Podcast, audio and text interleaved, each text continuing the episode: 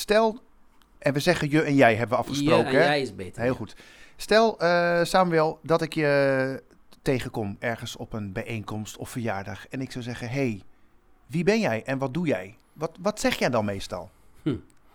Twintig jaar geleden zou ik zeggen, ik ben pastor en eh, weet ik veel allemaal, groot, mijzelf groter maken dan ik ben. Maar nu niet. Nu dat ik eh, ja, heel veel geleerd heb in mijn leven, vooral ook in mijn christelijk leven, laat maar zeggen. Ik ben Samuel. Wie, wie is Samuel? Nou, Samuel is gewoon Samuel. en, en ik ben nog steeds op zoek naar wie Samuel is. Hè?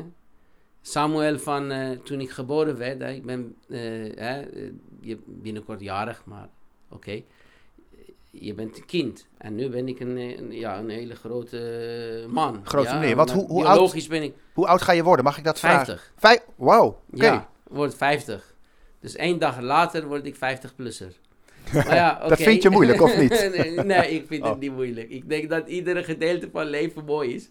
Maar ja, wie is Samuel? Nou, die Samuel die, die, die moet elke keer zichzelf gaan ontdekken. Die zi- zichzelf gaan... Ik ben niet... Laat me zeggen, dit jaar ben ik theoloog des vaderlands, bijvoorbeeld. Maar Samuel is een eh, theoloog des vaderlands of mijn doktertitel of mijn positie bepaalt niet wie Samuel is. Samuel is een naakte ziel. Ja, en, en, en eh, we zeggen altijd een lichaam heeft een ziel, maar ik denk dat een ziel heeft een lichaam.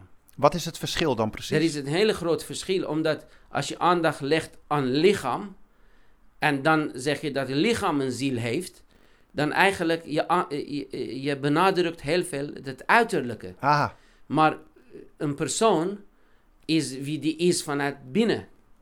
Innerlijke. Dat is je ziel. Eh, en, en die ziel blijf je ontdekken. Dus wie is Samuel? Samuel is een, een persoon eh, die probeert eh, ja, met medemens op vriendelijke manier, goede manier samen te leven. En die probeert ook nog Christus Jezus volgen. Hmm. Omdat voor mij eh, Christus Jezus is eh, eigenlijk het symbool, voorbeeld van, van mijn idealisme, mijn leven. Hè. Ik heb wel hier in mijn kantoor bijvoorbeeld een foto van Martin Luther King of ja, ik zie hem staan. van I have a moeder dream. Teresa of van mijn opa. Maar eh, die zijn allemaal ja, mensen die je inspireren. Maar mijn grootste inspirator is Christus. Hoe komt dat? Wat, wat, wat heeft hij dan? Ik weet niet, ik, eh, het is een liefdesverband, denk ik. En dat kan je niet uitleggen. Dat eh, vertel ik ook aan, aan, vraag ik ook aan jonge mensen. Ik zeg van, word je verliefd op een lichaam of word je verliefd op een ziel? Omdat die lichaam kan veranderen door allerlei redenen. Door ziekte of door eh, Ouderdom. ouderdom of eh, God verbiedt ongeluk of wat dan ook. Maar die ziel blijft dezelfde. Dus word je verliefd op een ziel of word je verliefd op een lichaam? Nou, ik ben verliefd op de ziel, op, op het hele idee van, van Christus.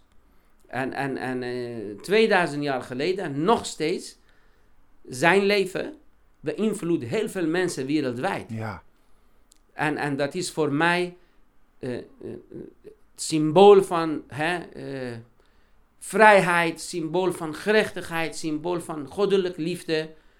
Alles vind ik in hem.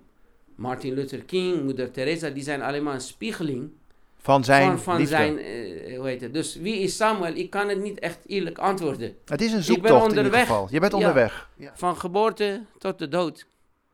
We zijn onderweg. En eh, we zijn aan het leren. Ik ben ook aan het leren. Dus wie ben ik? Ja. Ik ben gewoon Samuel met mijn naakte ziel. En ik probeer te zijn wie ik ben.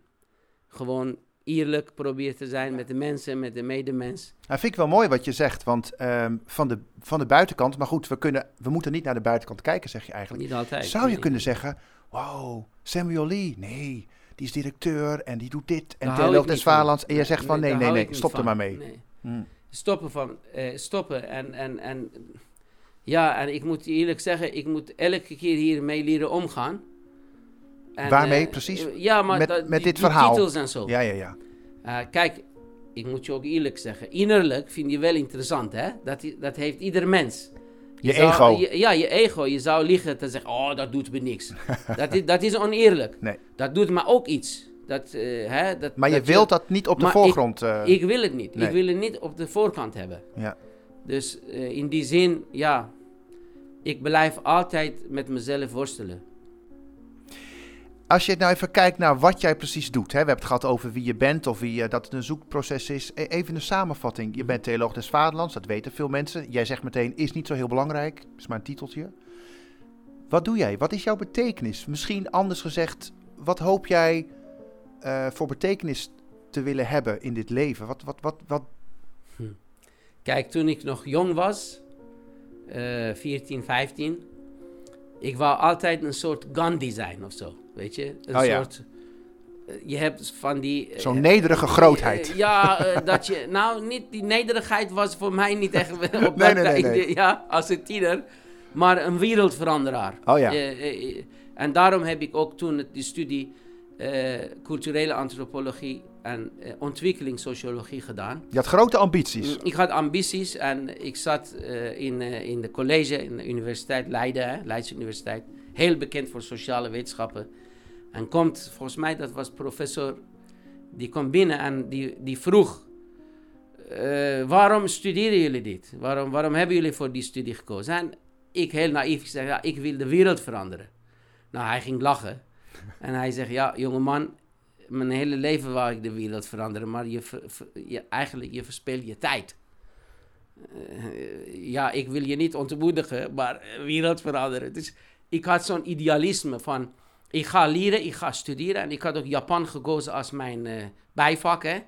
Japans cultuur, maar alles, economie, alles. Omdat ik wou van Japan leren, hoe hebben ze dat gedaan? Als een niet-westerse land hebben ze zich zo ontwikkeld en zo groot gemaakt Ja, ja. en zo'n eh, wereldmacht geworden, economisch ook, dat ik van Japan kan leren. En dat kan ik misschien ooit naar Afrika gaan, of als het mogelijk is, terug naar mijn geboorteland, om die dingen wat ik geleerd heb, gebruiken om die land te ontwikkelen of wat dan ook. Hele groot idealisme en noem maar op. Die idealisme blijft omdat ik blijf geloven dat wij wereld kunnen veranderen. Maar alleen, die wereld die wij kunnen veranderen is klein geworden voor mij. Hoe bedoel je, Ik klein? ja, ik besef dat ik kan niet de hele wereld veranderen. Maar ik kan wel de wereld van één persoon misschien veranderen. Omdat één persoon heeft ook een wereld. Dat is mooi gezegd, ja. Weet je? Dus ik kan wel de wereld van mijn omgeving veranderen. Dus je bent niet minder idealistisch, maar op een andere manier misschien. Eh, dan. ja, op een nuchtere manier. Ja. dat, Ja, En dat heb ik van Nederland geleerd, nuchterheid. Dus, eh, en dat eh, waardeer ik ook. Heel veel mensen eh, die, mm, die maken de, de Nederlandse nuchterheid een beetje belachelijk en zo. Maar ik niet. Ik vind juist de nuchterheid heel leuk. Dat Omdat vind ik grappig bij jou, want jij bent niet zo goed in een hokje te plaatsen. Hè, dat, Nee. dat moet gezegd worden. Ehm, ik citeer even uit jouw boek, wat iemand Ja. anders over jou zegt. Opgegroeid in het Midden-Oosten komt hij op tienerleeftijd met zijn ouders naar Nederland. Als hij later trouwt met een vrouw van Zuid-Koreaanse afkomst, heeft hij een visioen waarin hij Jezus ontmoet. Daar gaan we het zo nog over hebben. Na deze bijzondere bekeringservaring komt hij terecht bij de Pinksterbeweging. Dus Midden-Oosten kom je Ja. vandaan. Je bent ook Nederlander Ja, geworden. zeker. Hoe, Ja. wat, wat heeft deze mix als het ware met jou gedaan? Hoe heeft dat jou gevormd? Nou, weet je, ik ben altijd een mix geweest. En nog steeds een mix. Eh, eh, kijk, mijn geboorteland, eh, ik ga nu geen namen noemen, maar mijn geboorteland kent verschillende etniciteiten. En ik ben van twee etniciteiten. Dus ik ben van eh, huis uit ook tweetalig opgegroeid. Oh ja. Twee totaal verschillende talen. Dus in die zin eh, ben ik al een, een, gewend met mix. Dan, tijdens mijn reis, opleiding, dat ik Japan deed en noem maar op, ontmoet ik een vrouw, die straks mijn eh, echtgenoot wordt, en die komt uit Zuid-Korea. Nou, die Zuid-Koreanen en Japanners, die mogen elkaar niet. Eh, die eh, hebben moeite met elkaar. Hm. Net als na de oorlog de Duitsers en de Nederlanders Ja. bijvoorbeeld. Maar gelukkig, Nederlanders en Duitsers hebben dat op een volwassen manier met elkaar opgelost. Maar helaas, Korea en Japan hebben nog steeds niet volwassen eh, karaktertrekkingen naar elkaar toe. Nou, dan ben je iemand die Japans of Japanse geschiedenis, whatever, whatever Japanologie studeert. En dan ontmoet je een mevrouw, die komt uit Zuid-Korea. Nou, dat is alweer spanning. Omdat, eh, ja, je bent toch, je gaat trouwen met een Zuid-Koreaan. Waarom ga je Japan? En de Japanners, eh, Japanse vrienden, nou ja, eh, je studeert toch Japan? En Hoe je nou met iemand uit Zuid-Korea? ja, ja, ja, ja. ja, ja. En dat heb ik ook later meegemaakt in mijn christelijk geloof, omdat hoe erg ook mensen christelijk zijn of in Jezus geloven, nog steeds hebben moeite met Japan en Korea. Die Japanse christenen en Koreaanse christenen hebben toch moeite met elkaar. Nou, ga ik verder groeien, dan kom ik in een andere dichotomie. In mijn eigen kerk komen Aziaten en Afrikanen als continent. Nou, die hebben ook vooroordelen tegenover elkaar. In jouw eigen In mijn eigen gemeente. hier, migrantenkerk in, In migrantenkerk. Ja. En dat heb ik dus opgelost door heel veel preken en door heel veel gesprekken van... hé, hey, waarom kijk je dan bijvoorbeeld neer naar iemand met een andere huidskleur bijvoorbeeld, wat dan ook. Nou, dan binnen de Afrikanen, in mijn gemeente, heb ik de Ghanese en Nigerianen. Maar die, die gaan ook weer eh, ge- geschiedwijs niet eh, lekker met elkaar. Ingewikkeld. Heel ingewikkeld. Dus dan zit ik ook weer er tussenin. En later komt ook nog de Nederlands en de migranten. En daarna komt ook nog de migrantenkerken en Nederlandse kerken. Ja, en, En dan, nu- en dan ook nog de Pinksterbeweging. En ook nog de Pinksterbeweging. waar je nog wel in zit, maar ook wel wat kritisch natuurlijk hier ja, en ja, daar. in zit en o- of zij mij vinden of ik nog in het Pinksterbeweging zit of niet. Ja, dat weet ik niet. Nee. Maar in die zin, ik ben altijd tussen werelden geweest. En nou, ik spreek acht talen. Nou, niet allemaal perfect, Zo, maar ja. ik kan communiceren. En ik denk persoonlijk dat eh, een, eh, eh, eh, eh, de taal en eten zijn eigenlijk de deuren, de, de, de, de, de gates van het hart van iemand anders. Ja, Vooral ja. van andere culturen. Dus als ik bijvoorbeeld ergens ga en ik zie iemand Duits en eh, ik spreek Duits met die persoon, misschien gebroken Duits, maar vinden ze leuk. Of eh, je parle français, oh, geen probleem. Maar dan kan ik even omkeren naar eh Chotto Nihongo. Een uh, beetje Japans. Oh, ga ik naar de Turk. Merhaba, nasılsınız? Dan overal ben ik welkom eigenlijk, min of meer. Niet altijd, maar min of meer grotendeel. En dan ben je ook geïnteresseerd in het eten van een ander land, in de eetgewoonten van een ander land. Ja. Nou, dat vinden ze heel interessant. Van wauw, er is iemand die in mijn cultuur, in mijn taal geïnteresseerd is. Ik heb heel veel buitenlandse studenten, maar ook mensen vanuit gemeente. Ik zeg, nou, we gaan haring eten. Zoute haring. nou, eh, zoute haring. Ik ben zelf gek op, de, eh, eh, de, de ha- op haring, hè, de Nieuwe Hollandse. Hè, ieder Met of zonder uitjes? Eh, zonder uitjes. Dat weer wel. ja, Ja, ik, nee, eh, ik vind uitje, ik vind eh, dat smaakt later je mond Ja, weet je. maar, ja. Maar ik vind het heerlijk met zuur. En met brood en dat soort dingen. Dus ik zeg, nou, hup. We gaan bij de haring, hoe heet het, tent. Gaan we haring proberen. Nou, ze, ze trekken hun gezicht. Nou, zelfs Aziaten. En dan pak ik ze. Ik zeg, nou, jij eet toch sushi? Dit is ook toch rauw? Ja, maar dat is rauw. Ik zeg, nou, sushi is ook rauw. En allebei vis. Allebei vis. Dus, hey, kom. Dus in die zin, ik probeer bruggen te bouwen Ja. en, en, en eh, mensen aan elkaar koppelen. En eh, soms, ja, het is moeilijk, omdat eh, hè, bijvoorbeeld met Japan en Korea, met hè, migrant en nu met Black Lives Matter bijvoorbeeld, Ja. hè, met zwarte mensen en de Nederlandse mensen, dat vertel ik heel vaak. Hè. Soms, omdat wij zo polariserend denken en eh, tegenwoordig, hè, door goedkoop media, dat noem ik Twitter en dat soort dingen, goedkoop ja, van die platte, snelle... platte, st- snelle, korte dingetjes. eh, dat wij eigenlijk zo extreem, extreem gevallen hebben gecreëerd. Weet je, van we hebben karikatuurbeelden van alles. Dan zie je een blanke, oh, dan, dan is die racist. Of zie je een, een zwarte, oh, dan is die zielig. Maar werkelijkheid is niet zo. De werkelijkheid is dat, je, eh, dat racisme eh, onder Nederlanders voorkomt. Zelfs onder migranten voorkomt. Ja. En eh, dat je dus in die zin van nu ook met zwart en wit. Ja, aan wie ben je, aan wel, wiens kant ben je? Ben je aan de zwart of wit? Nou, ik ben hele leven met Black Lives Matter geweest. Nou, ik noem dat geen Black Lives Maar Matter. het is meteen polariserend. het is polariserend. Ja. Ik ben betrokken geweest met wat we noemen de African Roots Movement hier in Bijlmer. En eh, dat eh, de Afrikaanse mensen, maar mensen vanuit eh, ja, mm, Afrikaanse root, dat ze connecten, dat ze met elkaar bij elkaar komen om hun heritage en om hun achtergrond te weten. Het is een beetje Met ik ben- elkaar, met elkaar, ja, ja. Ja, met elkaar. Dus in die zin, ik ben he- hele leven actief geweest. En eerlijk gezegd, ik ken meer eh, mensen uit Afrika dan, eh, dan wie dan ook. Omdat eh, ik eet, leef, ik heb met hun gegeten, ik leef met hun en noem maar op. Maar tegelijkertijd, in dit strijd voor gelijkheid, moeten we oppassen en heel voorzichtig dingen bespreken. Omdat van de ene kant, niet alle blanke mensen zijn racisten. Nee. Niet alle mensen die een beetje twijfel hebben, worden gelijk racist. Dus we moeten heel goed oppassen dat wat wij spreken en zeggen, dat er niet polarisatie eh, met zich brengt. Omdat polarisatie, wanneer het erg wordt en extreem wordt, en dan richting geweld gaat, dan hebben wij wat wij nu in Amerika hebben. ja, ja. Maar gelukkig de Nederlandse nuchterheid, daarom zeg ik, daar Die weerhoudt ons ervan. Die weerhoudt ons. En, en ja, eh, dus ik, ik zit altijd tussen de werelden. Sommige mensen die aan de- deze kant zijn zeggen, ja, omdat je nu theoloog des vaderland bent, wil je water bij de wijn gooien. Dat is absoluut niet.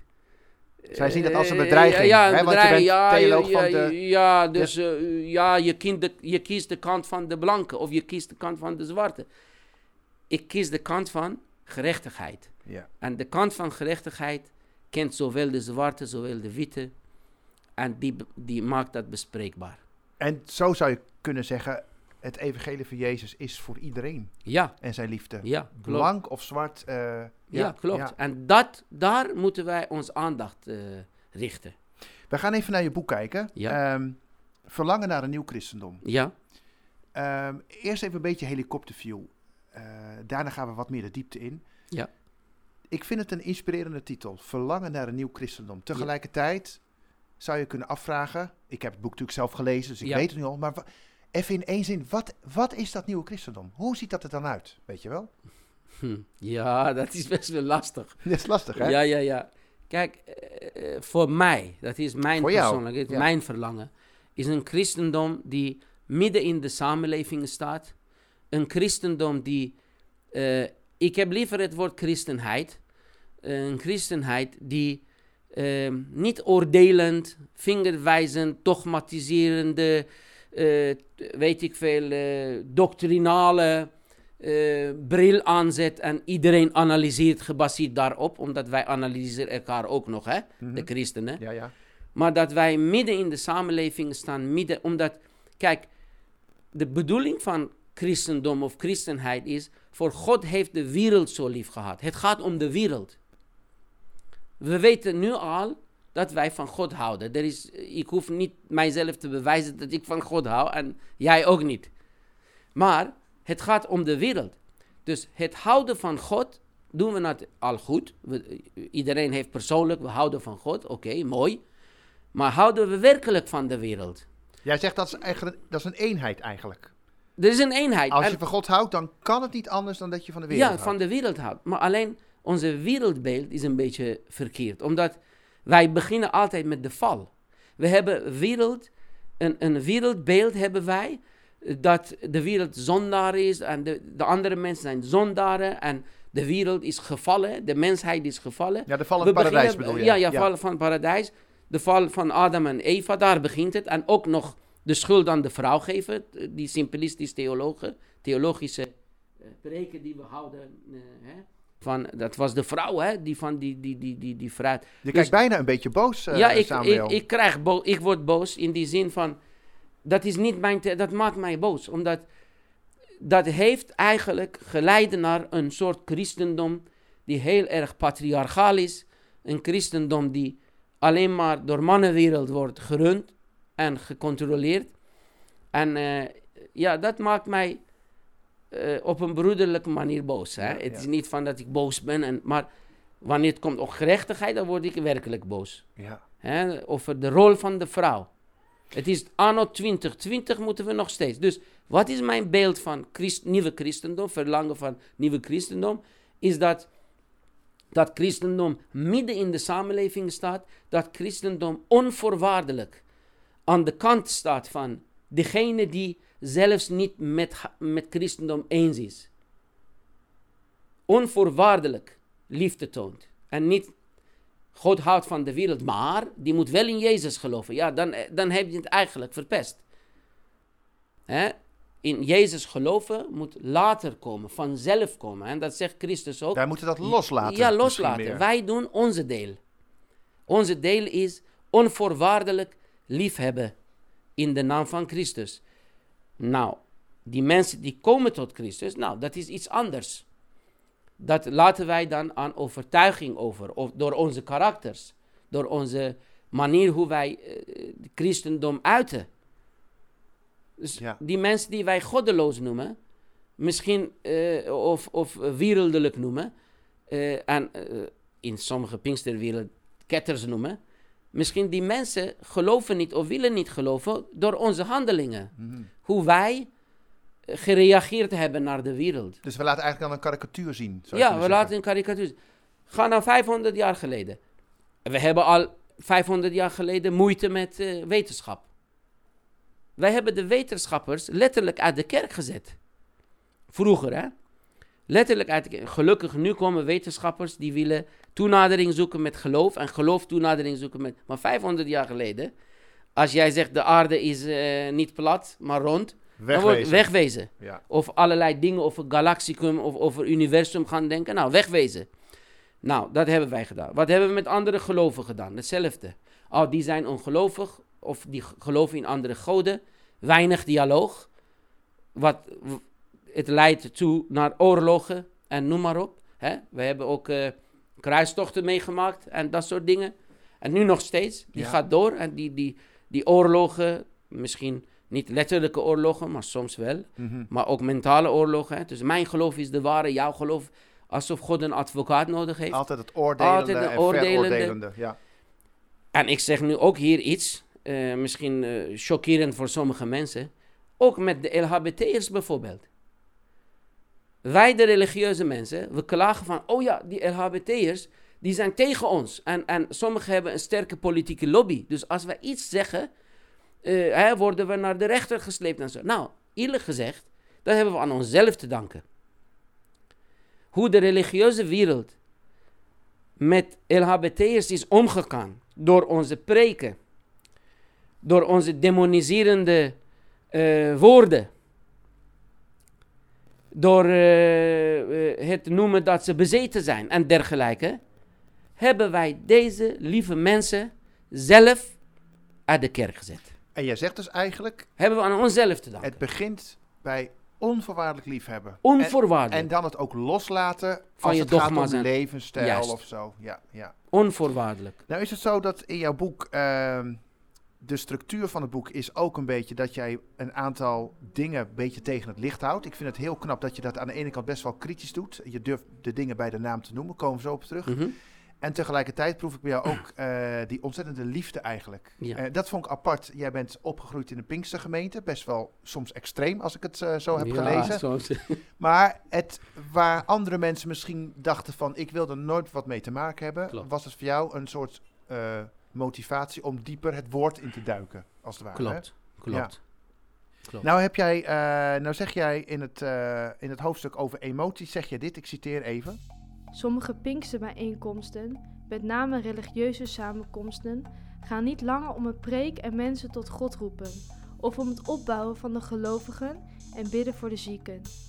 Alles draait om de show. Geluidseffecten, lichtmanipulatie, Armani-pakken en allerlei andere vormen van uiterlijk vertoon. Deze pracht en praal kan zo overweldigend zijn dat de aanwezigen naar een hogere emotionele toestand gevoerd worden. Het is absoluut zo dat bovennatuurlijke ervaringen mensen enthousiast maken voor het evangelie. Maar op lange termijn zie je dat deze ervaringen, als ze niet gepaard gaan met vorming en het cultiveren van kennis, meer schade dan zegen brengen. Zo was er een vrouw in Londen die haar huis verkocht en de opbrengst aan de voorganger gaf. Ze was duidelijk emotioneel gemanipuleerd. Ik schrok er een beetje van. Ik ben natuurlijk een keurig gereformeerde jongen. Ik, Oké. ik ken niet de Pinksbank van binnenuit. Nee, oké. Maar, ehm, en tegelijkertijd denk ik van, het is toch zo, en nou moet ik oppassen, daar wil ik dan ook weer niet over oordelen. Nee, nee. Maar als je dit zo leest, dan denk je toch als, als buitenstaander, ik dan, eh, van die kringen, van, dat is toch zo duidelijk dat het, dat Jezus zo anders was. Klopt. Eh, later in het boek, we gaan niet alle voorbeelden aanhalen, maar heb je het Nee. ook over die eh, prosperity geloof en Ja. die, die, die ontzettende rijkdom en zo, dat het echt, dan denk ik Klopt. van, wat zit daarachter? Ja. Snapt men dat dan niet? Dat dat zo ver afstaat van, nou ja, bijna de eenvoudige prediking van Jezus en zijn eenvoudige levensstijl. zeg Klopt, maar. klopt. Dat is heel erg jammer. Maar ik zou het zo zeggen, kijk, kritiek dat ik krijg van mijn boek, is dat sommige mensen zeggen, ja, ten eerste, je benadrukt vaak vanuit een Pinksterbeweging en je noemt dat christendom. Mijn antwoord daarop is eigenlijk, eh, kom uit je bubbel, omdat het christendom is niet alleen maar protestants kerk of hervormde kerk. Christendom groeit enorm in niet-westerse landen. Mhm. En dat christendom die groeit, is niet een eh, gereformeerde of, eh, eh, hoe heet het, protestante, hervormde Nee. kerk, maar Pinksterkerk. Dat is de snelst groeiende kerk op dit moment wereldwijd. Oké? Dus als jij zegt van ja, oké, maar die dingen, dat doen wij, dat is, ja, dat, waarom, dat is Pinkster, maar nee, dat is Pinkster op een globaal niveau.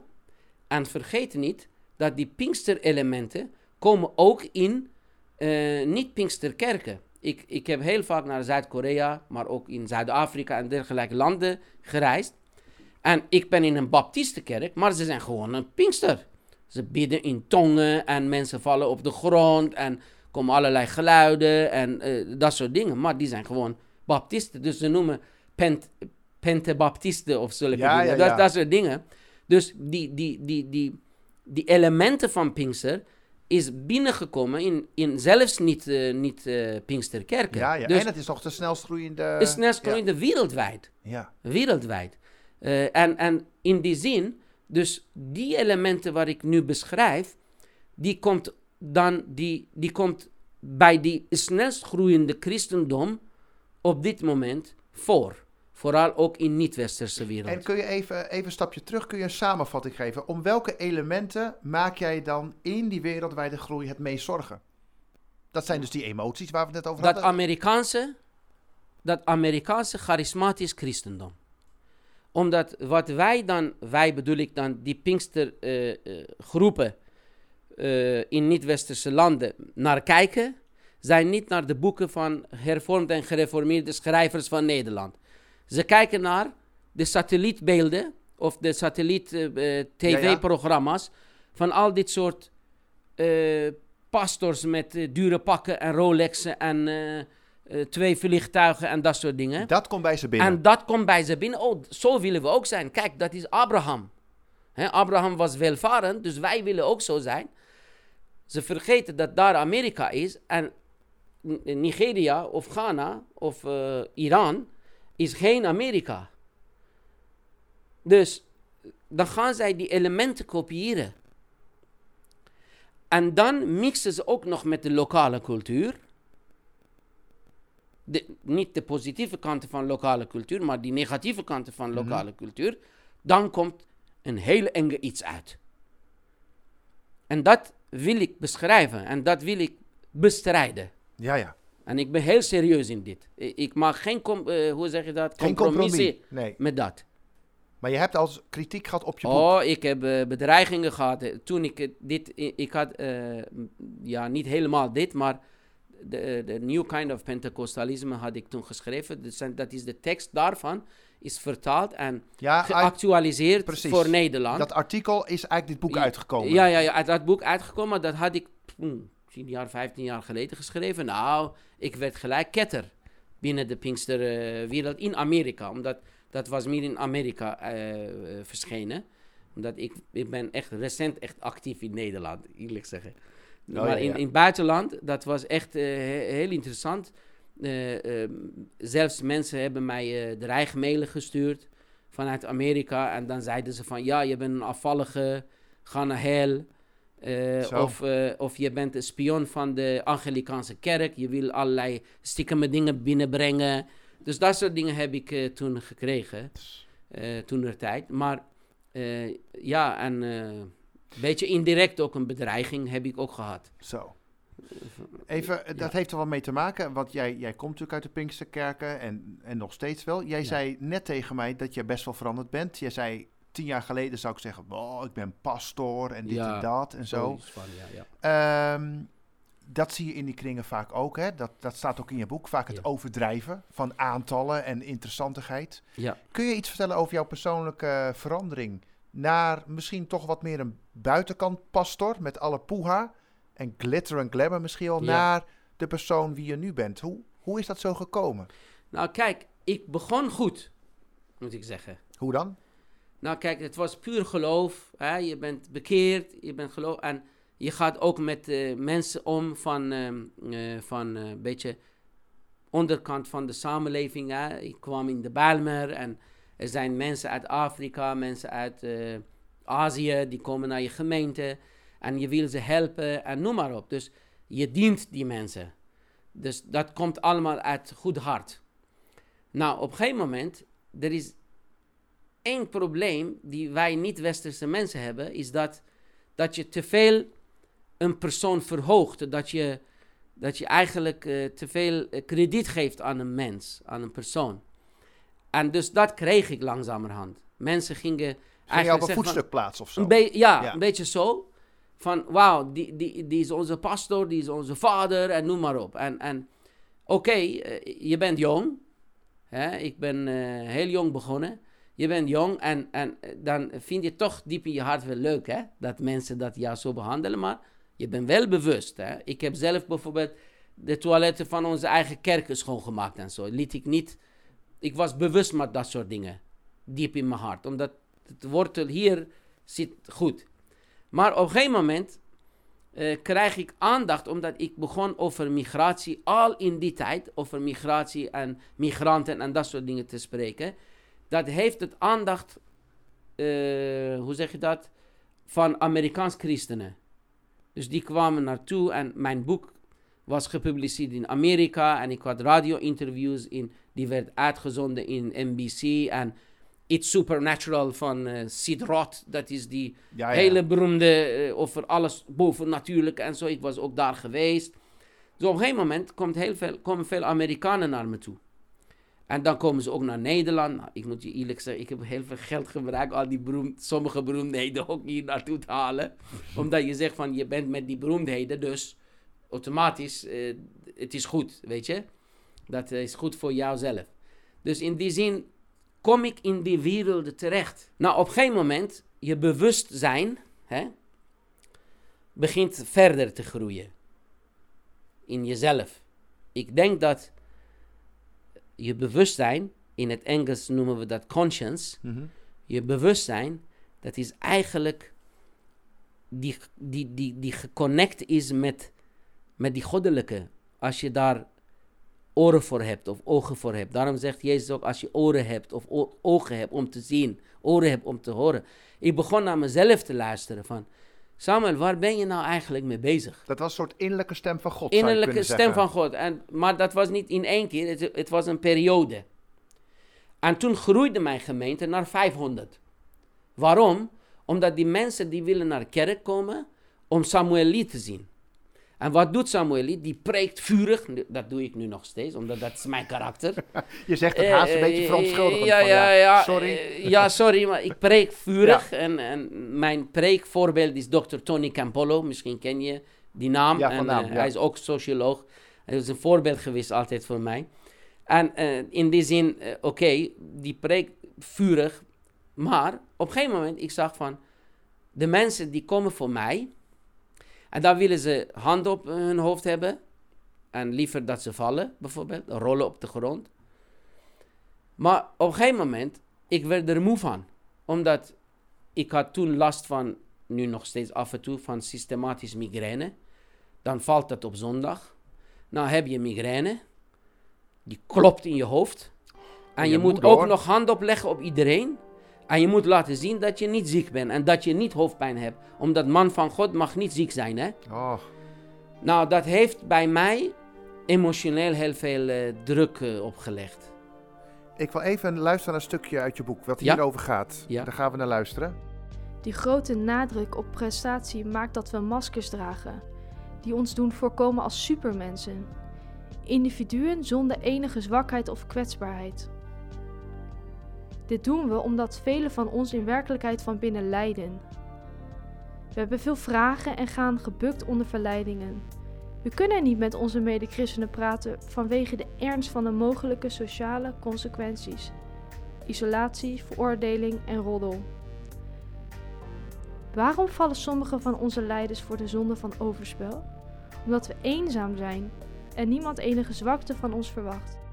Omdat we acteren en doen alsof we de sterke dienaren van God en de ideale christenen zijn. Is dit niet wat ik, wat je ook Precies. bij jou zag? Dus Precies, jij was dat- ten diepste eenzaam. Ik was ten diepste eenzaam. Ik kon niet met iedereen daarover hebben. Eh, ja, ik heb wel een beste vriend eh, die ook een pastor is uit Arnhem.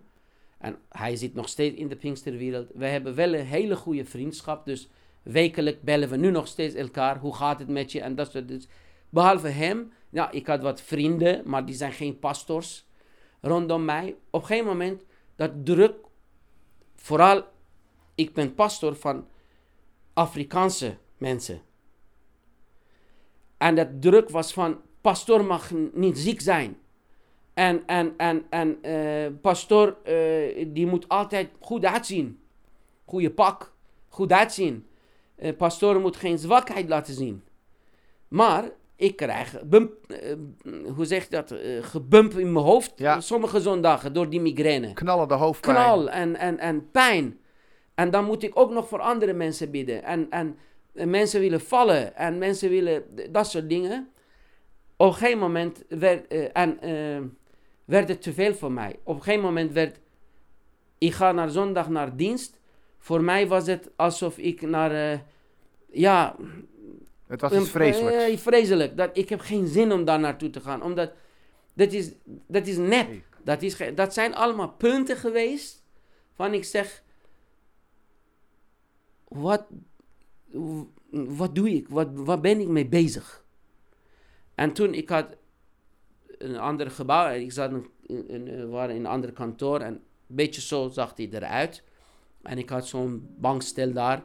Dat ik eh, soms zit en dan eh, contempleer. En, eh, en in die periode, ik was zo eenzaam.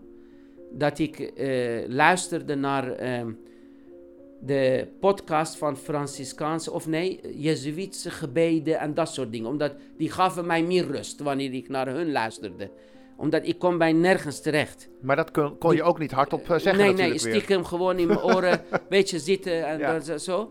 Oh, ja, maar ja. één dag, ik zat daar eh, eh, op mijn, buur, of, op mijn eh, bankstel in mijn kantoor.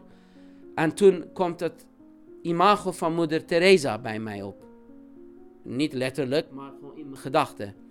Moeder Teresa, maar ook Tony Campolo, die voorbeeld van mij.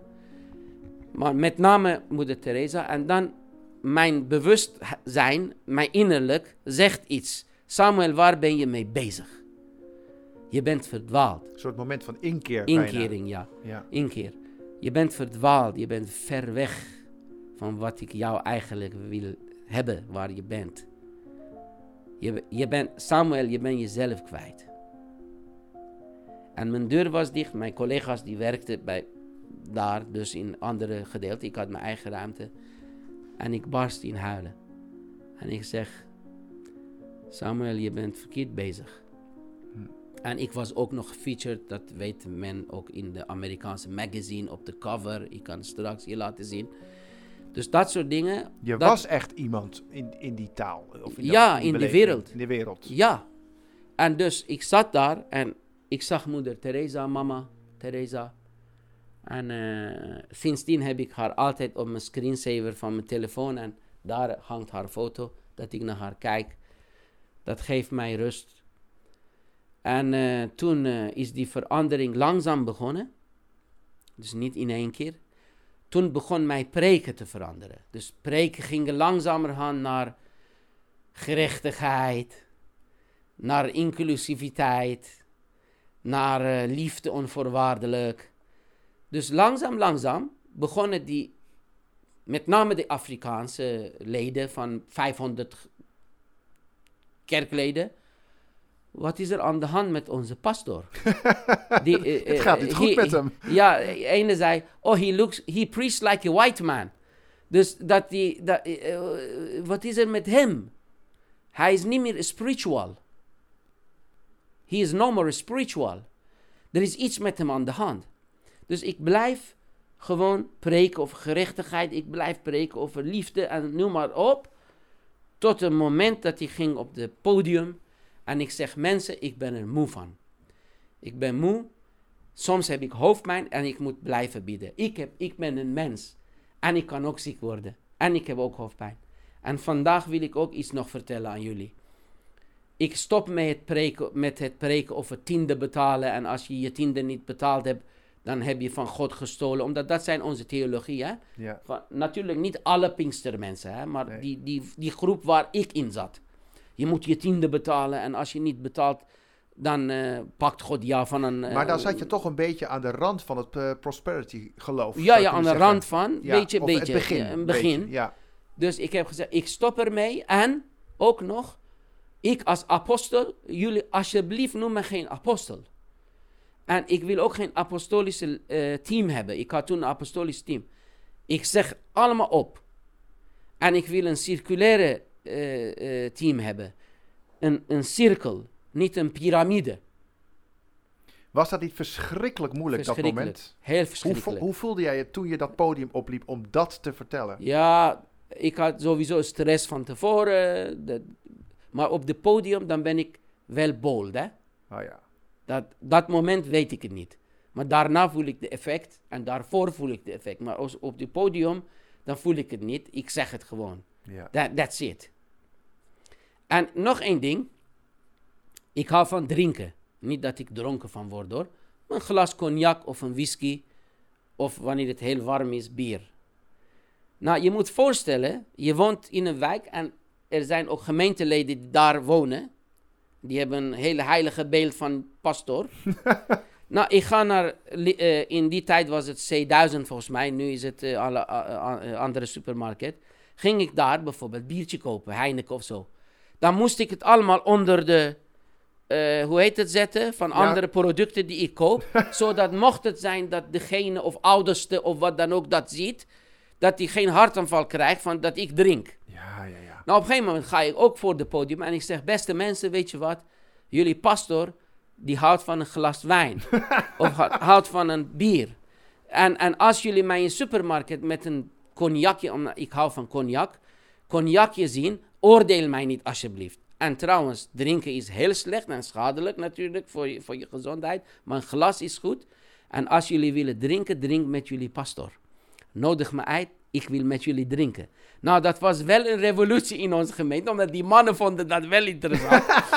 en, en, en, alle vrouwen liepen weg. Uh, nou, die vrouwen, hè, hoe kan je, wat zegt die man en zo. Dus geleidelijk, ik heb gemeenteleden kwijtgeraakt. Ja, ja, ja. En die, die zijn allemaal weggegaan.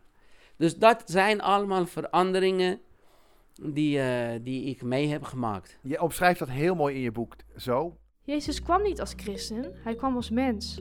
Als we aan de wereld laten zien dat wij als christenen mensen zijn, dat ook wij emoties hebben, gevoelens hebben, fouten maken en vreugde, geluk en verdriet ervaren.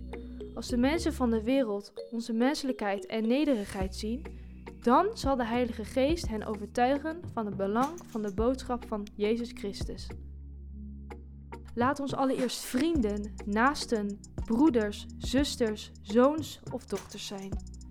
Heel mooi. Dit is eigenlijk wat je vertelt. Klopt.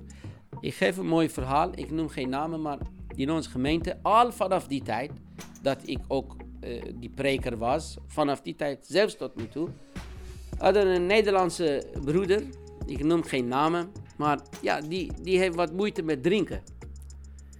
En uh, ja, en uh, af en toe, ja, als je hem ziet, denk je, oké, hij is niet gezond, weet je wat ik bedoel. Maar hij heeft een hart van goud, die man. Toen hij nog eh, gezond was, hij hielp ons met verhuizen, met klusjes en noem maar op. Maar ja, die man die drinkt. En soms komt hij naar kerk. Aan de ene zak heeft hij een flesje, een kleine flesje wodka. En de andere zak heeft hij Bijbel. En dan kijken mensen scheef. en, en, en, en hij raakt naar alcohol. Uh, ik heb gezegd, vrienden, weet je, die man, en hij is al jarenlang bij ons, dat is een man met een gouden hart. En hij is een man naar mijn hart. En in hem ik zie Christus. Nou, iedereen klappen, iedereen vindt het leuk en eh, dus geen probleem. Want diegenen die met mij gebleven zijn, die begrijpen dat ja, ook. en de rest is natuurlijk De, re- de rest zijn allemaal gegaan naar al die kerken die dat soort dingen doen. Maar die zijn, en, en dat zijn juist de mooie dingen van leven. En ik, zeg ook, ik zei ook van, jullie gaan hem niet oordelen. Hij is de grootste gast in dit gemeente. Hij is de grootste familielid in dit gemeente. En nu nog steeds houden we van hem. Wat gaaf. Nu nog steeds, ik ben gek op de- deze broeder. Hij is een broeder met een gouden hart. Hij worstelt met alcohol, oké. Maar wie worstelt dan met heel veel dingen niet? Ja.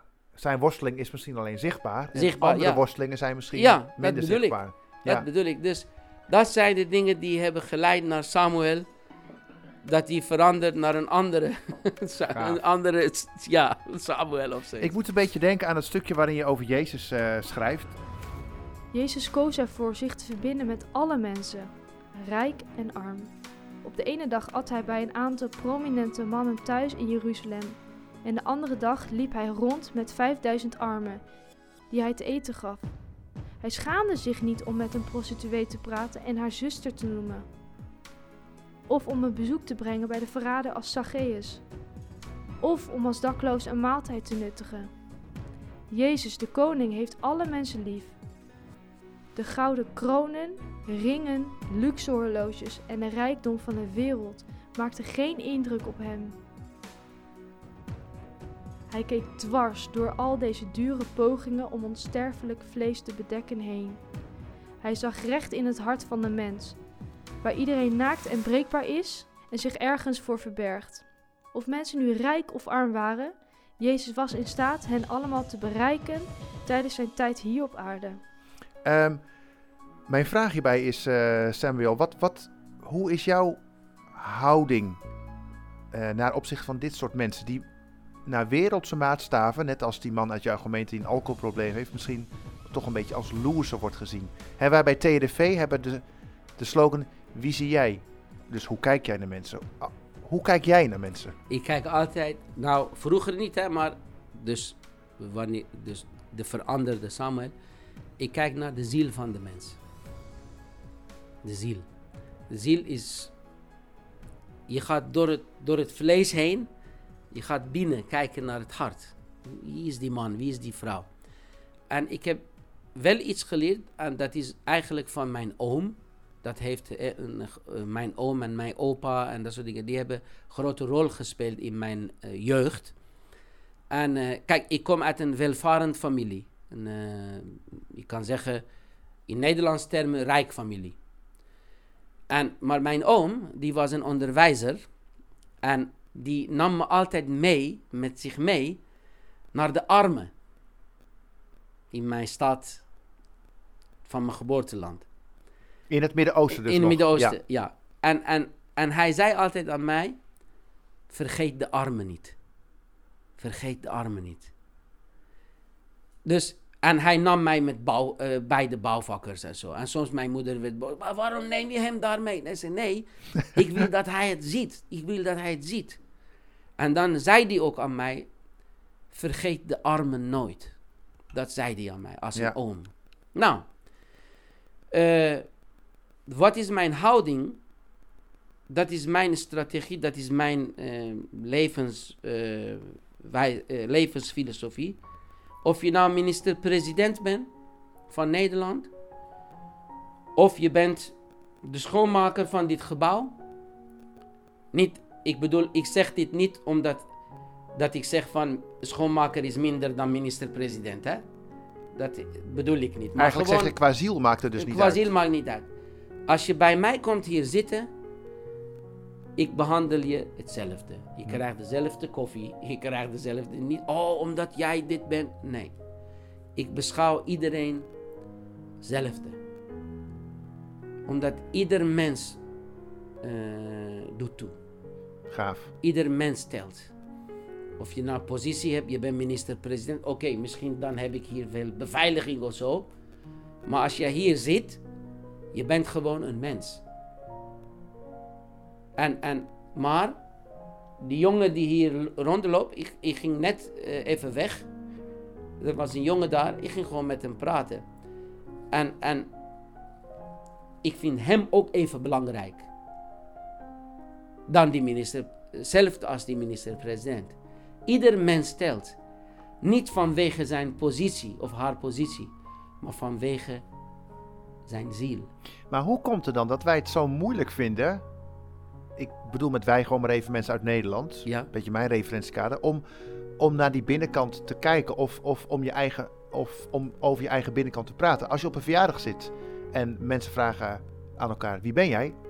Vooral mannen gaan dan niet zeggen wie ze zijn, maar wat ze doen. Dat is geen hun positie. Hun positie. Ja, of wat ze allemaal niet bereikt hebben. Klopt, klopt. En ons ego doet dat allemaal. ja, dat is natuurlijk. Waarom kijken wij zo? Ja, Maar kijk, dat is natuurlijk. Dat is eigenlijk. eh, kijk, het gaat erom dat je daarover bewust van wordt. En sommige mensen worden vroeg bewust, sommige mensen worden in hun dertig jaren bewust van. Denk ik niet, maar sommigen wel kan. misschien. Kan. Sommigen misschien wanneer ze 50 zijn. En sommigen misschien zelfs bijna aan het einde van hun leven. Dat ze realiseren: wauw, wat heb ik allemaal gemist? Al die dingen dat ik zorgen voor maak of dat ik mijzelf presenteerde, dat eigenlijk niet meer toedoet. Weet je, maar iedere mens heeft een eigen reis. En dat hij dat zelf moet ontdekken. En er zijn mensen die helemaal niet meer ontdekken. nee, Die die, gaan zijn ook zo dood. Ja, Dus hoe komt dat? Ja, ik weet het niet. Nee. Ik weet het niet. Maar het is moeilijk hoor, om met jezelf blijven worstelen. Jij bent in je eigen zoektocht ook wel geholpen door andere mensen. Klopt. Eh, ik herinner me dat je ooit een keer eh, in een eerder gesprek tegen mij zei dat hier een oudere man zat. Weet je dat nog? En die, en die zei iets tegen jou. Ja, ja, ja, ja, ja. ja. Kan je dat Ik- verhaal ik heb nog ook eens- iets in mijn blog daarover. Dat klopt. We waren bezig, we waren met... eh, eh, ik ben ook lid van de Pentecostal Council of Churches hier in Amsterdam Zuidoost. Ik ben lid daarvan. En eh, dat zijn bijna allemaal Afrikaanse kerken, Afrikaanse pastors. En wij doen wel hele mooie dingen voor samenleving. Dat, kijk, wanneer ik zeg, wanneer ik de Pinksterwereld bekritiseer, dat is de plekken waar kritiek nodig is. Maar Ja, er ja. zijn ook mooie dingen die we doen. Hè? Hier in Amsterdam Zuidoost met PCC, we doen echt mooie dingen. En we hebben een hele eh, prachtige voorzitter, hè, Dr. Moses Alagbe. En, en eh, dus we deden een programma met eh, wat we noemen Your Health is Your Wealth. Dus samen met GGD, AMC en de Council of Churches. We gaan op straat en we geven informatie over gezondheid. Maar we testen je bloed ook tegelijk en dat soort dingen op straat. En als het wat mm, eh, de gevaarlijke dingen ontdekt zijn in dat test, we sturen je gelijk naar AMC. Dat is een hele mooi iets van Pinksterkerken. Dus dat moet ik bijzeggen. Nou, we waren daar en we waren actie aan het voeren en mensen folders geven. Dan komt een meneer, die leek een beetje eh, als een dakloos iemand. Met zijn fietsje of zo, hij had geen tanden en noem maar op. Een beetje shovel. Be- eh, ja, beetje- shovel en eh, ja, eh, in het Engels je noemt eh, zulke mensen weathered man. Dus hij komt naar me toe en zegt hij, ben je een Pinksterpastor? Nou, Kon hij dat zien of zo aan jou? Of- nou, maar omdat daar is een logo toch? Oh, Pentecostal en dat soort. Ben je een Pinksterpastor? Nou, ik wil vermijden dat het wordt, omdat ik wil, ik wil met hem in gesprek. Ik zei ja, nou, hij zei nee, ik wil een antwoord van jou. Ben jij een Pinksterpastor of niet? Zo, zo. Heel hard. En ik zei, ja, ik ben Pinksterpastor. Hij zei, nou, ik heb een vraag aan jou. Wat is er gebeurd met jullie liefde? Wat is er gebeurd aan jullie boodschap? Die jullie zeggen dat God heeft de wil, hij wist zijn, eh, hoe heet het, eh, zijn woorden. Hij wist Ja, de ja, ja. Bijbel, denk ik. Ja. Wat is er gebeurd met Voor zo God heeft de wereld lief gehad. Jullie zeggen dat jullie de wereld lief hebben, maar jullie pamfletten die jullie in onze brievenbussen gooien. En eh, deze moskee die hier is, en dat was in Amsterdam Zuidoosten moskee. Dat jullie tegen de religies en andere mensen spreken en valse religies noemen. Waar is jullie liefde? Waarom zie ik die liefde niet in jullie? Nou, ik schaamde mij echt. En hij ging mij kerkgeschiedenis spreken. Die man die, die wist heel veel hoor. En toen zegt hij, ik zeg ja, maar kijk, ik ben een pinkster, maar ik wil ook van binnen veranderen en dat soort dingen. Hij zegt, allemaal onzin. En dat was een markt daar, voor die moskee. Hij zegt, zie je die kinderen daar? Die daar hier spelen in de markt? Wil jij echt de christendom veranderen? Ga eens deze jonge mensen vragen wat zij van jullie vinden. Ga die mensen van de markt vragen wat zij van jullie vinden.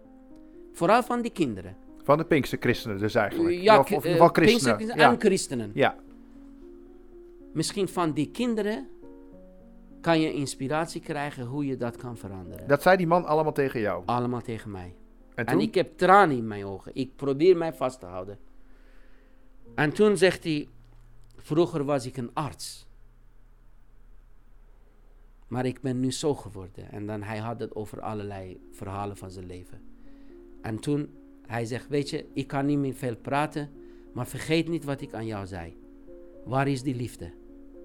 Waar is die liefde? En hij zwaaide weg. En dat had mij zo geraakt. Ik had een blog daarover geschreven.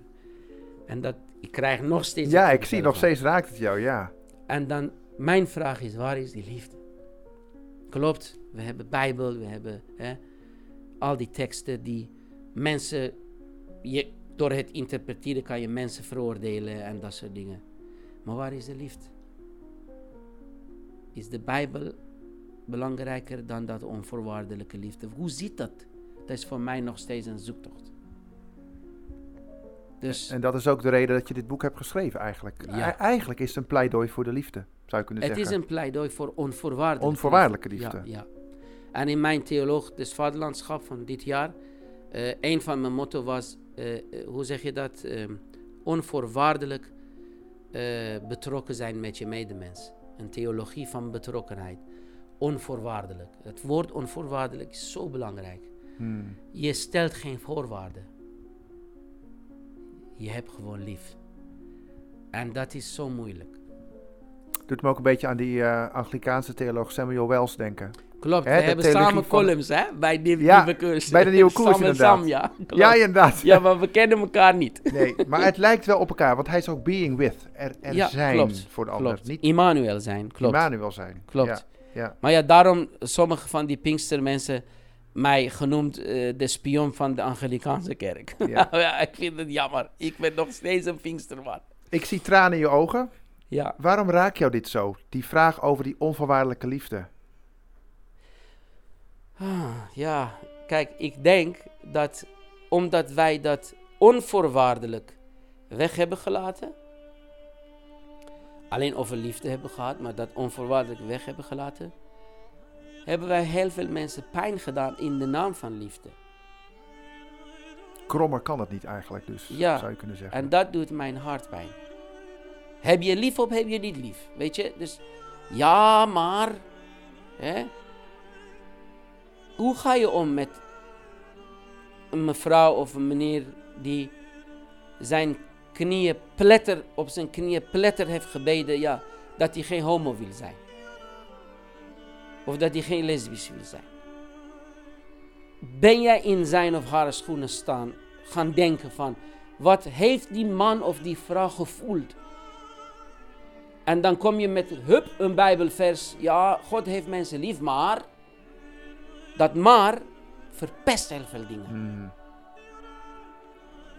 En daarom krijg ik tranen in mijn ogen. Daarom, het doet mijn hart pijn. Dat je andere mensen geaardheid, geloof, ongeloof, dat je zo met je medemens omgaat. In de naam van je geloof. En dat hoeft niet per se christendom zijn, kan alle andere geloven zijn. En dat doet mijn hart pijn.